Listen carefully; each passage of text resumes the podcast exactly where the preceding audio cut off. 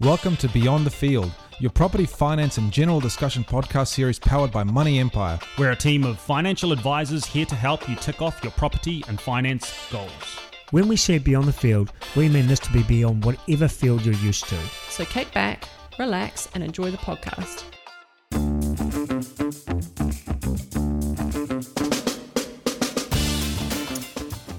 I've got the handsome Lisa Barton and the very pretty and beautiful Goran Longcar here with me, experts from Money Empire, because we're talking property, and you know, you know property. How are I we? do. I good. Very good. Lisa? Good, thank you. Good, good. Um, let's get straight into it because this is something that um, I know you guys get asked a lot. And the hardest thing to, to do is to get into property. Once you're into it, what do you do next? So, some key things that we've actually got from um, feedback from you guys, uh, from clients, is once we've tackled the home purchase, um, we potentially want to buy an investment property. So, let's talk about equity and how does that work, Goran? Right, listeners. Basically, equity is is just the difference between the market value of your property and the amount still owing on your home. Now, there are two sides to equity. There's true equity, and then there is bank equity. True equity is basically value of your home less your mortgage equals true equity. Bank equity, we, as we know, um, banks have different rules, so they only allow you to uh, will let you hold a certain percentage of debt against that value, so which is called usable equity. And Uh, yeah. as the market moves, you pay down debt, you grow in equity. Okay. Now, um, from a lender's point of view, Lisa, how does equity look to them? I.e., how big a mortgage can you have on it? So it really depends. So if you're doing your own occupied, um, then you could go up to 80% of your um, own occupied property. In in the current market, you can do 60% on an investment unless it's a new build, um, which is obviously different at the current time. Um, and it's great what Goran's just said in regards to because a lot of people don't understand that there's true equity and then usable equity um, based on the bank's eyes. A lot of people think, oh, my house is valued a million, mortgages 500. Um, oh, I've got 500 equity, which isn't really, that's not what the value, the equity is in the bank's eyes. I Yeah. think I think I was just going to say the best way to look at it, if you look at round figures, ta- take a million dollar home, right?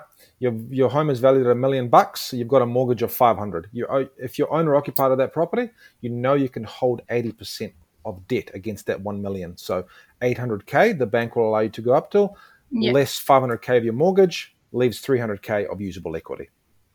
Okay, so going back to how I opened up um, around if I want to buy an investment property, the hardest thing to do is get to get into a property. So I've brought my first property. I've used a bit of cash, a bit of savings, maybe some gift or loans from families to get in.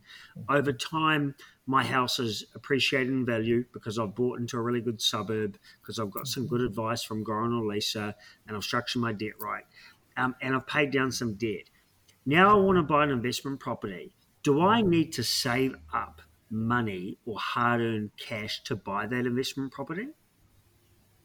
Um, there is a s- slight chance, or more than a slight chance, that if you've bought in the last two or three years and you've been paying down debt, that your property has increased in value significantly. So, more than likely, you will have usable equity in your home, making it easy for you to, um, you know, use that equity instead of putting physical cash down towards the purchase of the investment.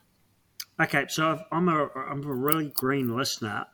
Mm-hmm. To simplify that even more, because I don't understand that, you're saying that I don't have to save money. Essentially, the money that I should have been saving that I've been paying into my mortgage, I can take back out and go buy something. Absolutely. In, Yep. in the simplest terms, yes. Okay, so Lisa, then does that mean if I buy an investment property leveraging off my current home using equity, that it will be 100% financed? Yes, essentially it will be if you if you've got enough equity in your home to pull uh, to pull together a deposit for an investment property, then yes, essentially it'll be hundred percent across both. Okay, so So, in the next instance, then, because of what's going on, what is the main thing that is going to hold me back from doing this? So, if I've got really good equity, like in your example, Goran, where um, my house was worth a mil, I owe 500k on it, I live in it, I can pull out 300,000, mm-hmm. or I can draw down an extra mortgage of 300,000. What is probably the one thing that you would be asking the client um, you would need to see to make it work? Servicing. Exactly. Mm. So, Servicing. what is the big talk around the moment that uh, is very similar to a UTI? uh, we're talking about the DTIs very well. oh, sorry, the, sorry. The debt sorry. to income ratios, which is a big topic at the moment. That's the wrong wrong podcast. That, that's the wrong TI. Okay. yeah. So yeah, what what you're talking about is the debt to income ratios, which um, we've seen some black, uh, banks implement um, in the last sort of 12 months, which is basically a measure that is used by them um, when someone applies for lending. And it just determines based on their incomes how much they are willing to lend the borrower or the client.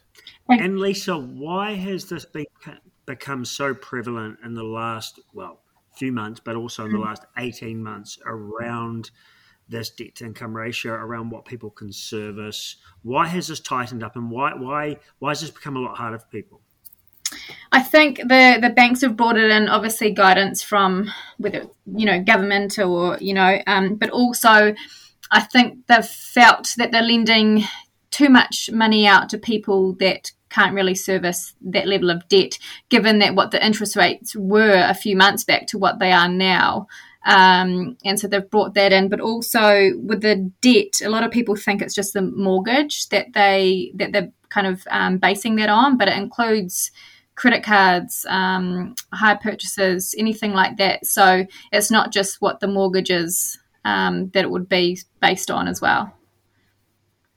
Okay. And from what I've heard from um, talk around the street, is that expenses are heavily scrutinised now too. Yeah, all, all of the all of the stuff that um, we used to talk about, you know, pre the change of triple CFA, um, everything is getting inflated, and I, I think what you'll see is um, the servicing test rates as well, which is another topic, will will probably start to increase as well. But this is all just coming back on the back of um, Reserve Bank and the Responsible Lending Code. And, and, remember, the bank at the end of the day makes all the rules. So that was not uh, a rule that was imposed by the Reserve Bank. This is I'm talking about a couple that had just made it their own rule, um, basically crossing the line in the sand, which is um, not very friendly to a lot of people out there who are trying to borrow money, especially for first home buyers. Okay, so the next step is that um, if I you've given me advice, um, you've gone away, you've sourced me a pre-approval, I can leverage off my home. Um, I can buy up to an investment property at um, uh, a million dollars, and that could be uh, at a new build, um, being a twenty percent deposit. Um, what's the next thing that me as a client should be looking at, i.e., you know, my income and my outgoings are pretty tight and pretty strict as what I've currently got. Obviously, I've been pre-approved for investment property, um, and I've said to you, look, I really want capital growth because I've got time on my side and I want to I want to build up a portfolio here. What's now? What's the next thing that I start looking at in terms of this property um, itself, um, and also to the setup of it? I would. Uh, as an advisor to my clients, I would first and foremost look to get five years interest only period on their rental side, just because cash flow is key, and we still know the rules haven't changed on tax deductibility and claiming back interest. Plus, the bright line hasn't changed, but it's all about knowing what your expenses are going to be with that property. So you're you're purely stipulating, obviously, on a new build here. Yes, totally. This, sorry, this is aimed at, at a new build. Absolutely, yep. totally. That would be my my first point. Exist buying an existing home uh, and as an investment is a whole different kettle of fish because the rules have slightly changed. But okay. I, I, would start there in terms of knowing how much my rental income is going to be and what my actual my actual costs associated with that will be. And so, Lisa, then if I went down the track, sorry, yeah, yeah, great. So, Lisa, if I went down the track of um, wanting to buy a rental property that's an existing home, do mm-hmm. I have to put more equity or drawn mortgage down as a deposit?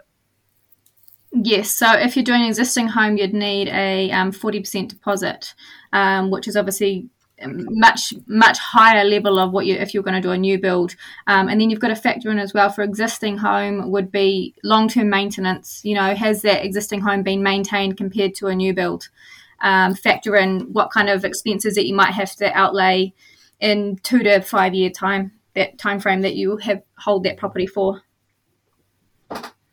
so simply put Goran that if I bought a if I was leveraging to buy an investment property that was a new build um, essentially, I would only need to, need to put 200k down, um, or 20% or 200k leverage or equity out of my current home, right? Correct. If, if servicing was not the issue here. Yeah.